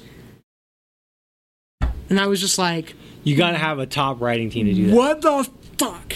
I would not. If someone had come to me, and I think because my first thought was they approached Warner Brothers and HBO initially, and my first thought was Warner Brothers was already licensed Lord of the Rings from Saul Zaentz. That could be one way of just sidestepping it. Hey, we're going to sell you expanded rights, but the story broke. The reason why HBO passed was because they wanted to double down and focus on a Song of Ice and Fire because Game of Thrones was so big that they didn't want to divide themselves between two fantasy universes. I think what it really was is they saw what the Tolkien estate was selling and went, "You want 250 for that? Hell no!" And they just noped out. This is a bad deal Yeah. but I thought about it some more, and I think I think this might be Amazon's plan, and it's the only way that this bad deal makes any sort of sense. Lord of the Rings is so big that there's no way in the hell that you could get the rights with how big fantasy is right now that you could buy them from Saul Zaentz for a small sum of money. You just couldn't. No. So, if you really wanted to do a Lord of the Rings television series and The Hobbit as a television series and do all that stuff, you would have to make a major investment to where that 250 million might actually be a smaller trial balloon. Sure. The more I think about it, the more I think that this series is Amazon going, you know what? We would love to do a Lord of the Rings series. We do not want to put the money into it unless we know that it will actually deliver. We can buy the rights from the Tolkien estate to take care of that whole back end, what would be a big issue if we bought the rights from Saul Zaentz, because then they wouldn't be able to talk about Second Age. There's still the confusion over who owns what in the Third Age well, we could already bypass that by buying the rights from the Tolkien estate. We can do a second age series if people are on board and enough people watch. Then we spend the money. Then we spend the money on the third age content. I'm like, okay, now it makes a bit of sense. Sure. If that's their plan. But if that's not their plan, this is a garbage deal. Well, yeah. I mean, it's like it's the it's the same thing that Legendary is doing with po- the Pokemon series, right? Yeah. Like, uh, do we, did I explain this to you before with the Pokemon series? No. So, uh, the Golden Goose of the Pokemon series, of like sort of storytelling and like where they where like what fans want to see the most, and like where Nintendo and the Pokemon Company have sort of hit their nostalgia the most is with the original games, right? So it's Pokemon Red and Blue or Green if you're in Japan, and they and it's in the Kan- it's Kanto region, right? It's Yeah. the original region of of of the Pokemon series. The original 150, right? The ones Yeah. that like kicked off the whole thing. That's like where the, all the nostalgia lies. That's where all of like the good faith is. That's where all the characters are known and like everyone knows who these people are, right? Yeah. And then anytime they do an anime or like any kind of thing that's set in that series, all their numbers go up. Yeah. Anytime there's cards with the, with like in that series, numbers go up. When they remade the games for the Switch, they went straight to that one first. Yeah. Right. All that stuff. Right. That's where they hit. And that's They where know the, that's where they need to That's where the money is. Yeah. Right. So legendary, the idea and the rumor with legendary is that when they were when they signed a deal with Pokemon Company to make movies, they were like, "Give us Detective Pikachu first. and they were, and everyone's like, "Why? Why Detective Pikachu first? Because it's, a- it's a small story that not a lot of people know. It's kind of like off the beaten track. It's not a great story. It's kind of whatever, right? But the idea was if we can nail this If we and can get deliver this, this right and get it right, and it makes money, and it makes money, then then we can do the golden goose. we can bring out the golden goose, and that no one's going to be sitting there questioning why we're doing it. Right. That makes sense. So it, like the the Detective Pikachu movie was like the test bed, and like obviously it did really well. Yeah. So, like that's there yeah. you go. It's the same thing here. Yeah, Like, that's- it's just a test bed. that's kind of because I was thinking about it too. And I'm like, if there's any, because right now, Warner Brothers or a traditional media company, with maybe the exception of Disney, two hundred and fifty million dollars just for the rights is ridiculous. Right. But like but what? if you're like Apple or you're Amazon, or even on some level Netflix, but not really No, anymore, Netflix. like maybe like five years ago, that's a drop in the bucket. And if you think that this might lay the foundation for stuff in the future, then it makes more sense. But otherwise, it's just kind of a bizarre deal. Right, and then like you kind of run the risk too of like if this pops, then Warner Brothers goes, "Oh, well, we already have Lord of the Rings rights." Well, this is what's weird is that they Let's actually have reverted to Saul Oh, okay. So they could, in theory. Also, I think they only bought film rights. I don't think they ever bought TV rights. Oh, really? Weird. I- It's weird. It's also think- ba- back think- when that happened too. Though this idea of a combined universe was like not a thing. No, but you would think like you would just do both because it's like you, we get a better deal, Right. And and so then, if that's their end goal, their end goal is to turn around, make a series, pitch it to success because HBO or not HBO, Amazon, unlike Netflix, actually advertises their shows. Yes. Like I knew all about The Boys. I still have to finish it, Really good. but Amazon is willing to actually market their shows. Right.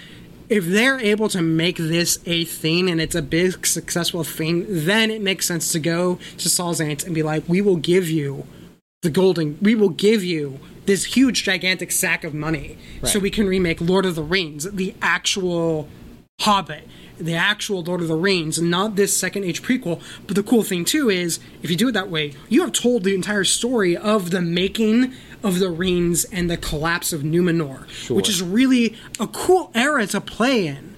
It just doesn't make sense to have that be the only era you can play in. So I think I think that's Amazon's game plan. Right. Otherwise, what the hell are they doing? I don't know. But Speaking of which, kind of funny story too of uh, with, we're talking about like medieval and like middle age stuff kind of Yeah. being big right now. Lord of the Rings, you have that Witcher's coming, Witcher's Witcher coming out series soon. coming out, Yeah. and then and then you have Kit Harington going, "I won't be typecast. Here's the Black Knight, where you wear where you wear armor and carry a sword and a cape." Congratulations. At all. Congratulations, you are the Black Knight, a medieval warrior of mystical powers in the Marvel Universe. Yeah. doesn't know nothing? You never know. You never know. I can totally see them being alone. You know nothing, Black Knight. Well, they they missed the opportunity of the no shit Sherlock joke with Stark and uh, Strange. yeah. They missed the opportunity for that one. Uh, but final bit. Yeah, this was a full episode and we knew it. Yeah, Uh, we've talked a lot about Disney Plus. yeah. But let's actually talk about the business side of Disney Plus. Who the fuck isn't buying Disney Plus? Because here's the thing: is a that seven dollar price? It was like kind of like a no shit buy with all the content they have. But then, because you have said this, and I think you were right until recently, this idea that since Netflix has become synonymous with streaming, they're going to be just almost impossible to take out. Right. And then Disney turns around and a few weeks ago announces they have a bundle where you get Disney Plus, ESPN Plus, and Hulu for 12 bucks or 13 bucks. 13 bucks. Which is the same price as Netflix. This is like a knockout punch. Yeah. So Disney's taking over because, like, at this point, there's no reason to not get Disney Plus, or at least the bundle. There's no reason Yeah. because, like, there's nothing that Netflix provides, at least from from like a general consensus standpoint. Like, there's nothing that Netflix provides that Disney doesn't have an answer for in some way. Yeah. And they, Disney also has a bunch of stuff that ev- that everyone likes. They're hugely popular, and it's so we didn't even kind- talk about like the other shit they announced for Disney Yeah. Plus. They have like Jeff Goldblum like The Jeff Goldblum like series. series, which is just him doing random shit. Which what else would you want in a show? If you're not if you're not watching the Jeff Goldblum show, something's wrong with your soul, and you need to go die in the fire. Okay. You I need to go. that might be a little extreme. no, you need to go. You need to go to your local church and have them give you an exorcism because something's wrong with your soul. Okay, if you don't want to watch that Jeff Goldblum show right now, if you haven't watched the trailer yet, go We ahead and watch one the trailer. watcher, and they just left the moment you said that. Yeah, thank you. Congratulations. Let listen to your Lord and Savior Jeff Goldblum. Okay, then. Uh, they announced they they're rebooting Lizzie McGuire, which okay, that's cool and speaks to my childhood. Whatever. Then there's the high school. There's the High School Musical, the, musical, the series, Wait, High School Musical, the musical, the series. right? Which again, not a huge High School Musical fan, but they're it's The this concept is just brilliant. it's this weird meta show. You got to go look at the trailer. It's great. to give you It a quick idea awesome. of how it works is they're not rebooting High School Musical. It is a whole its own standalone series where the entire point of the series is they decide to put on the musical for school. They're putting on High School Musical as the drama production. Yes. So it's awesome. Then you have the uh, you have like a Phineas and Ferb show, which is great. I love Phineas and Ferb, and my daughter watched that. They have a Monsters University show where they follow like students around Monsters University. Fuck, that was the best part of that movie. Okay. Then they got uh, then they got Ask Forky going on. All of these shows again produced by Pixar. These Yeah. aren't. This is. It's not like they're getting like secondhand people to make this stuff. isn't screwing around. No, this is crazy. They just keep pumping these things out like like candy. It- It's but the, it's the thing too is because I was talking with my sister about it, and And did you see what what they're offering? What the eight ninety nine gets you or the seven ninety nine gets you? it's It gets you nine accounts, four simultaneous streams, and four K. yeah, it is a great deal. It is a bonkers deal, and same price as Netflix. If you had to It's choose cheap. between If, the two, if you just need to get one, you get the cheaper net. You get the cheaper Disney Plus too. You Yeah. save four dollars if you just want Disney Plus. And that's the and that's the thing though is it used to be the standard was you have Netflix and something else. I think it's about to switch to you have Disney and something else because it hits a lower price point. The bundle is the same price as Netflix, and the, I think the big thing people haven't started to realize is everyone talks about how expensive HBO is because we all have this idea of HBO is premier. Right. It's more expensive. You're paying more. I think Netflix subscription is what twelve ninety nine now. My subscription for HBO now is fourteen ninety nine.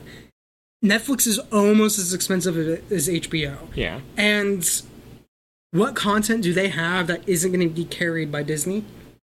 Isn't going to be carried by someone else or Amazon? Right. If you're an Amazon Prime member, it's like it's getting harder and harder to rationalize Netflix. I'm excited for Witcher. I really like Stranger Things, but why wouldn't I just sign up for a month and cancel? Right. or if you're in my situation where it's paid for by my cell carrier, Yeah. like it's The thing, the thing is that Disney Plus is doing the genius thing of it hits every demographic, every age group, everything. It hits literally every. It has it has something for everyone, and like I know that's a cliche thing, but like, it literally does have something for everyone. Yes. at a lower price point. something for everyone at a lower price point. Bundle is the same price where you get even more, Yeah. and it's just like As, as someone like me with a daughter with a small child, all that that's super into princesses right now. By the way, you know many Disney princess dresses I've bought in the past month? It's fucking ridiculous. she she has she has a different princess dress for every day of the week. We had to because she kept wanting to wear them, so she kept getting them extra dirty. So we had to buy one for every day of the week so she could swap them in and out and not complain to me. Oh, but the thing too, and I was thinking about this, it's like let's break it down also from the price perspective. If you get that bundle, or even if you get just Disney Plus as a standalone. If also, you, by the way, Lady and the Tramp live action coming straight to Disney Plus. The fuck? so it's six ninety nine for Disney Plus. So seven ninety nine. I think it's six. It might be seven ninety nine. Either way, if you are the kind of person, and I think this is the reason why Disney's getting rid of the vault, it's if you're the kind of person like me where you maybe buy a Blu-ray once, maybe twice a year, and I'm a Star Wars fan, that Blu-ray is going to typically be Disney because I'm buying Right. Star Wars. That's what 25 bucks. If you are signing up for the streaming service, you're going to hit that point within a matter of like eight months. Right. Actually, probably closer to seven. But I keep paying it Yeah. why not? Why not do that? It makes perfect sense from Disney's standpoint because now it's going to be a steady revenue stream and they're going to make more money in the long run. Right. And the, And that's just with Disney Plus. And the thing that I was telling Jenny, because Jenny, so my wife is not very into the tech stuff and into like the business aspect of stuff like this. She's very kind of naive when it comes to stuff like that. Yeah. So she was saying that aren't they just going to pull everyone in and then raise the price? And my thing was no. Netflix only did that because they were losing market share when every streaming platform came in, so they were forced to raise the price to like keep up their profit margins or keep up their revenue to like stay afloat. to stay afloat because Netflix's problem is they They were in first at a low price point, and then everyone else came in and ate their lunch, and then they had to raise prices to keep not up. Not only that is that they were a tech company that became a media company Right. who had no back catalog. Right. So they've been spending billions of dollars a year to build a back catalog Right. of lots of shows that only get 3 seasons that they never advertise or lots of filler. Or like brands and like franchises that you want that you want to come to Netflix for. Yeah. It's like for exclusivity stuff. so they've been spending billions to do that, and so they had to raise their price to keep that up. Right. Disney doesn't have that problem. No, and the thing with Disney is like again, since they have something for everyone at the, at the, the super low price point, if they get everyone in now, they'll never have to raise prices. I mean, I, I can see them raising prices in the future, but it's going to be things like inflation. It's going to Yeah, go it's up. not. It's not going to be due. It's, not going to be yeah. due to like, oh, we're doing poorly, so we need to raise prices. Yeah. They're going to get enough of a market share where like they won't need to raise prices for a while And the other thing too, until market until market demands it. and I think this is another thing that a a lot of people have been sleeping on is most of the announcements we've heard for like HBO Max, which is going to be Warner Brothers streaming service that will come out next year. Right. All the things we're hearing about NBC's service, um, CBS All Access, and all that, they are all domestic streaming platforms, and we keep talking about them as if the United States is it. Disney is playing with the bigger game. Right. This Disney Plus has already announced that they will be if I don't think it's day and date as the United States, but within I think a week or two, New Zealand and Australia. They've said that they're planning to expand it to Europe starting next year. They are trying to build international, and right now, there's really only like two services that are international in some way, and that's Amazon and Netflix. Mm-hmm. And depending on who comes out first, three and four are Apple and Disney. As much as we all think about CBS and Warner Brothers and NBC being major players because they're major players in the domestic market, if they don't rethink how they handle their back catalog and how they sell it to markets internationally, they are going to only be hurting themselves in the long run because they are leaving the international market on the table. And that's going to be the big difference between like say apple. As much as we're all like why is apple it's going to be another streaming service? Why do i want it? Apple is playing the game where they're trying to get everyone internationally. So as much even if they don't do great in the united states they're going to go big international. Disney's playing for that market as well. And that just makes them even bigger But Disney, the thing with Disney versus Apple, Disney has the name, Disney and the, has the name and, and the, the brands and everything else that you would want internationally. Disney is huge everywhere. Disney is huge everywhere, and that gives them a huge advantage. They are they're going to be a major player. Everyone else who's playing on the international level is going to be playing catch up of some way, shape, Yep. or form. Um, but then it's probably we'll talk it as we get closer to the iPhone launch.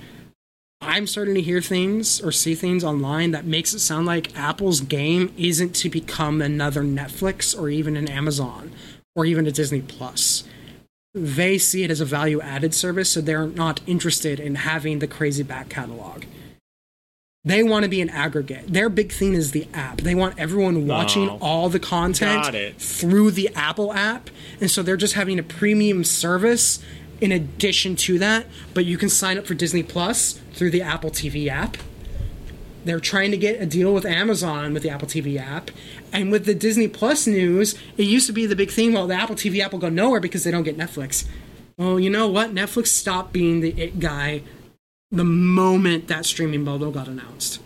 Yeah, I mean, like personally, I thought Disney Plus was going to be huge even before that. Oh yeah, it was but, like, be huge even before that. But this this is like I think this is the point where we went, oh, Disney Plus is going to be huge, but to where we started talking about it being the knockout blow to Netflix. Well, like it. The crazy thing is, you could, I can, I, I literally, as much as I love Stranger Things, as Mm-hmm. much as I love, like, uh, like Orange is the New Black, uh, you know, when that was coming out, like all, like all the stuff that Netflix has done, that's great, that's good shows. you can that's sub content. for a month, right, binge like, it because I they can, put it all at once I can, and you're done. I can, I can rattle off the twenty-ish, thirty-ish things that are coming to Disney Plus in the first two or three months that I'm more excited about than I ever was for Stranger Things. yeah, and that's I'm sorry, yeah.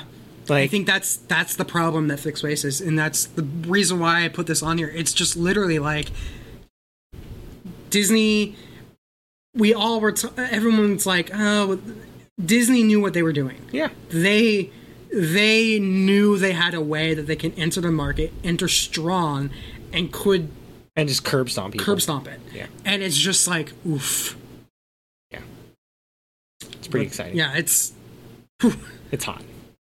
But that does it. We have finally burned through the entirety of our list of topics to talk to. About. Surprisingly enough, since we kept it short with the Star Wars segment, ended as accordingly as like you usually end. yeah, like this is longer than like we've gone at this long before. But yeah, we totally were smart about Yeah. burning through Star Wars. We like rushed through Star Wars so fast that like we had time to talk about other stuff. Uh, but I think that does it for us. James, let's roll credits. Please uh, like, share, subscribe. If you're watching on YouTube, hit the bell so you actually know when we post stuff. Um, we will be doing some gaming streams coming up soon that we aren't ready to announce, but they're really, really Yeah, I'm excited. They're going to be really fun. So we will be starting to announce that stuff with our next stream. Uh, you guys can see us in Oh, but final thing before I say see us in two weeks. Um, we keep joking about how I need to share and post the uh, show notes. I'm getting through the backlog. Everything should actually be up, posted, and live. Ideally by the end of this week, if not the beginning of next.